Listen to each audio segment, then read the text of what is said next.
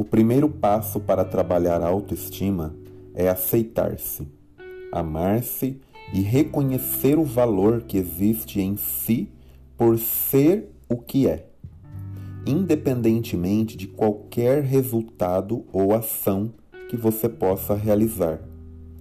A ideia, na verdade, é que você se reconheça, sentindo que vale pelo que é e não pelo que faz ou pelo que virá a fazer.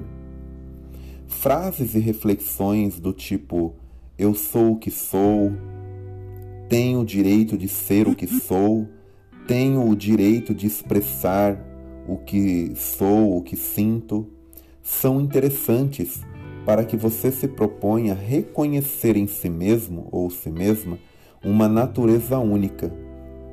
Portanto, que não pode ser comparado com nada nem com ninguém, e que por isso mesmo tem o direito de ser quem é.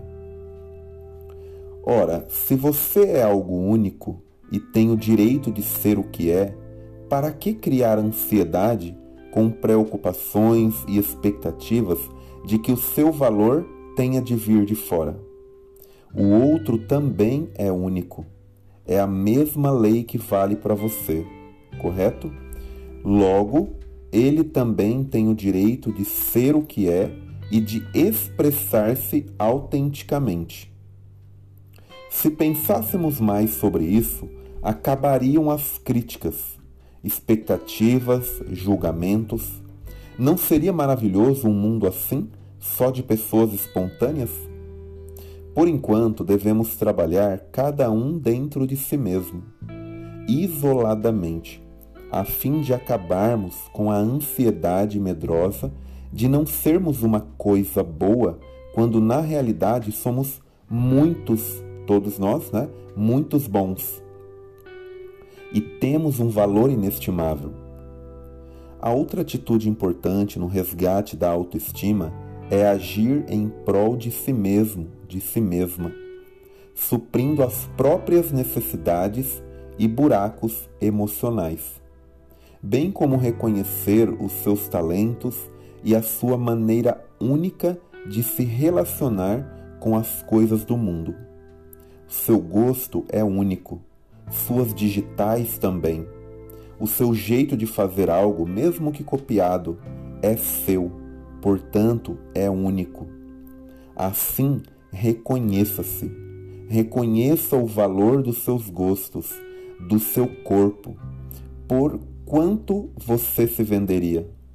Por quanto venderia partes do seu corpo? Pense nisso. Eu sou Patrick Santana, sou psicólogo clínico e este é mais um áudio que foi criado, desenvolvido para lhe ajudar, para lhe dar suporte e apoio para que você consiga compreender um pouquinho melhor como é que ocorre, que acontece a sua ansiedade. Lembrando um ponto sempre importante que eu gosto de frisar, que cada pessoa experimenta e vivencia a ansiedade de um jeito. Ninguém experimenta da mesma maneira como a outra pessoa. Sempre tem a sua particularidade. Por isso é importante que você procure um profissional quando você perceber que todos esses conteúdos talvez não estejam sendo suficiente para lhe ajudar a poder encontrar o equilíbrio de sua ansiedade. Eu finalizo por aqui esse áudio e até o nosso próximo encontro. Até mais.